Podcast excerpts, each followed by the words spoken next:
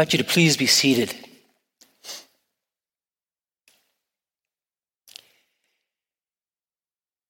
In our Catholic liturgical tradition, they talk about when we're celebrating together in worship during the Mass that there's the presence of God in four different areas. There's the presence for sure in the Eucharist. When we receive that communion, it's the risen Christ that's with us, that fills us with his presence, physical, real presence, and help us to become the body of Christ, really Christ in the Eucharist. There's really Christ in the priest, hopefully. When he speaks the word and, and you hear it, it gives you a sense and ties you and draws you more into the life and the body of Christ. There's also the presence of, of God in the Word. It's the mouth of God. That's why we kiss the book. So that when the words of God enter us and we're open to it, we speak the presence of God in the gift and the structure, the flesh of language, from mind to mind. God's Spirit communicating back and forth and pulling us together through our thoughts and our ideas and our inspirations and our emotions into the body of Christ. And there's a final fourth presence in our liturgical celebration, and so often it's forgotten. It's all of you, the community. God lives there. When the epiclesis, when we ask that the Holy Spirit comes and changes the bread and wine into the presence of God, when that same Spirit comes upon and through the Word we hear it, God's presence is there. When God's Spirit comes upon, hopefully the priest speaks and communicates that presence. That same Spirit is upon all of you. As you hear the Word, as you eat the flesh of Christ and drink His blood, hear His Word and unite with your leadership, we become one body of Christ, the whole community. Let's remember those four presences. Today, though, we especially celebrate this word. The mouth of God who touches us, talks to us, speaks in our ear, and says, I want to set you on fire. I want to set you on fire with my love to go and change the world. When I think of persons who have really picked up the word that brings them alive and sets them on fire. We hear that first reading today of Jonah. Love the story. Monsignor, it's one of his favorites too. but Jonah the prophet, as the word of God in the Old Testament and the, the Jewish tradition, entered into him and just converted him and drew him. He could not stand the Ninevites. They were the archenemy in that whole reason, that whole region, and they had conquered it, known for their violence. And when the word came into Jonah and said, Speak, I want to change and transform this whole city of Nineveh. Jonah said, Forget you. Jonah simply said, Lord, I'm not interested. I can't stand that enemy. And why don't you just wipe them out? So that's where we get the story of Jonah and the whale. He goes the opposite direction to Nineveh. And God still catches him as that word burns inside of him and burns away his prejudice. And he lands along the shore of Nineveh and goes again to the city a second time and speaks a word. How did he do it? How did he speak? Was he yelling or anything like this? Maybe he was even resistant and not even wanted to say much, but he, he would say, Change your lives. Was it his presence or his personality or the loudness of a voice where he looked so bizarre? But when those words came out, a whole nother community of a whole different religion changed when we are open to the Word of God, it's like a fire that enters in and renews, breaks us out of old barriers. And the mouth of God touches us and gives us life to the full, not half a life, full life.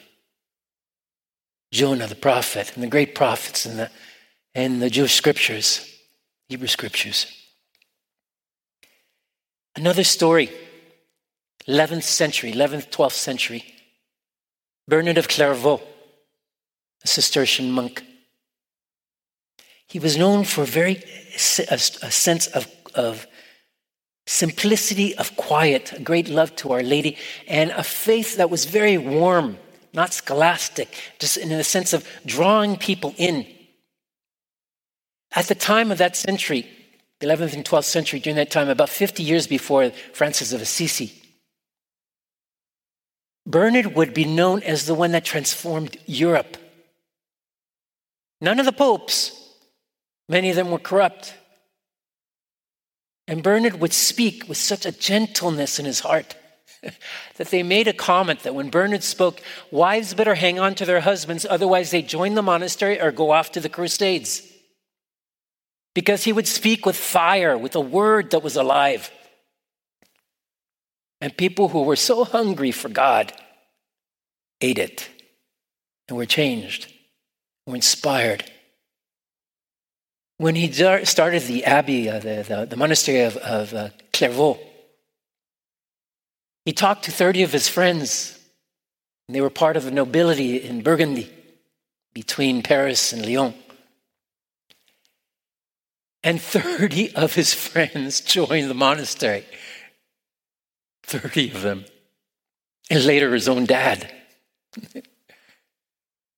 when you speak the fire, whether it's loud or quiet, with like a whisper, it enters into your heart and it renews you. And that one line of the word that speaks alive and enters in us helps us to see what's going on in our lives and opens us to life. The word on fire.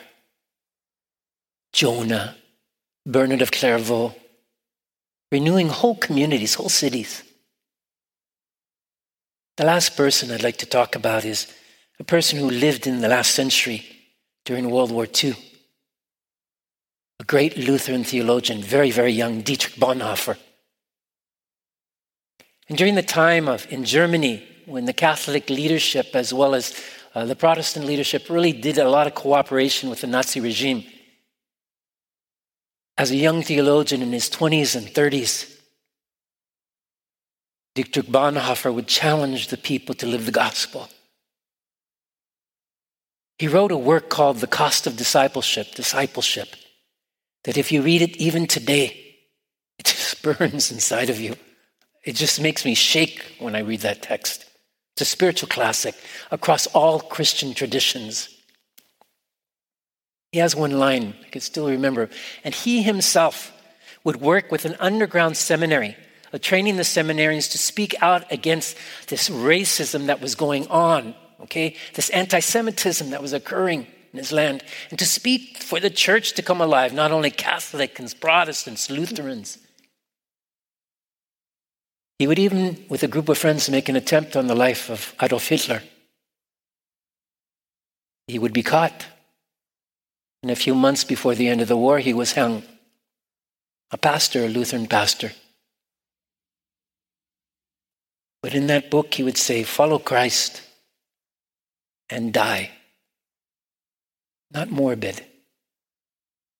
But he'd talk about we so often take grace and the gifts of God cheaply. But God, who gives his entire life for us in Jesus Christ, don't treat him cheap. Follow him and give your life. That's the word alive with a fire that just opens us up and says, Wow, I want what he has. I want what she says. And it just when she speaks, it, it brings me alive again more fully and helps me to let go of the things that keep me away from being in God, God's word alive in our world. So, what did you hear in the gospel today? When Christ was walking by the shore of your heart, what were you doing in the story in the gospel today. When he calls out for Peter, when he calls out for John and James, come. Follow me. Did you notice what they did? They were hanging on to their nets. They were getting their boats ready. They were finishing up their fishing. And they let it all go because when they heard the word from his mouth, they wanted what was him. And they followed. Christ is speaking to every single one of us every day. He goes by the shore of our hearts and says, Come, follow me. Do we hear, do we taste that fire? A word alive. Or is there so much noise going on in our lives that we don't even hear the voice of God? He's speaking to us, whispering to us, but there is so much other stuff going on. And if we want to hear the voice of God, first thing is we got to look at the noise. Am I forever before the television or on my iPhone, my iPad? Is there no silence that we can't even hear the voice of God at all? So the first question is if God is talking to me, what about all this noise that might be blocking it out? And that means taking some time and looking at what is the noise in my life, the things around me and the things inside of me. What's important? What are my priorities? Can you hear the voice of God, or is he number 23 in a whole nother room? He might be walking by, but I have no idea because I'm in another place. And that the word that goes out never enters in. So, like Peter, James, and John, we've got to create a space where we help let go of some of the noise, first of all, around us, and create enough silence where a little bit of the voice of God is heard. So that's the noise. Sometimes it's not noise, but it's things we're clinging to. I won't let go of the nets. No, no, no. Jesus, you're walking, but I got to hang on to these nets. I got to fix them up. I won't let go of the boat. My boat is really important. I've worked it all my life. It's so key. Maybe I won't let go of my dad, Zebedee, or Peter, his wife. We know he's married because Jesus heals his mother in law. But Christ is asking us not getting rid of those things, but to follow Him and make Him first. At times we've just hang on to these things and we think they're so critical and they hinder us responding to that voice. The last thing that I invite you remove the noise or get less than the noise. Remove the attachments or let go of them for at least a moment is practice learning the language of God. You learn the language of God day in, day out in prayer. You hang on to the word and you read it over and over slowly. And bit by bit, the words enter into us and bring us alive. What first seemed to be just a dark door, bit by bit, it opens up. And we hear his voice. And he calls us. And what seemed like a little fire, a little match, starts to become a bonfire. And the word enters in, and we become the words of God in the world, making the body of Christ alive.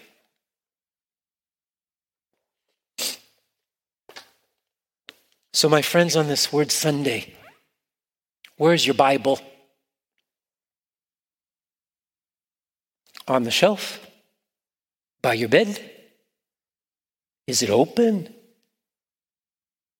Is there any time during the day that at least a couple of lines enter in to learn the language of God, to help us let go of our attachments, get rid of the noise? And we follow when He walks by and says, Follow me. Spend time with me. Let me set you on fire with my love and my care Come, Holy Spirit, fill us with your fire. Help us to hear the word, God's mouth in our lives. Change us. so we be instruments of change in this world and make the body of Christ real.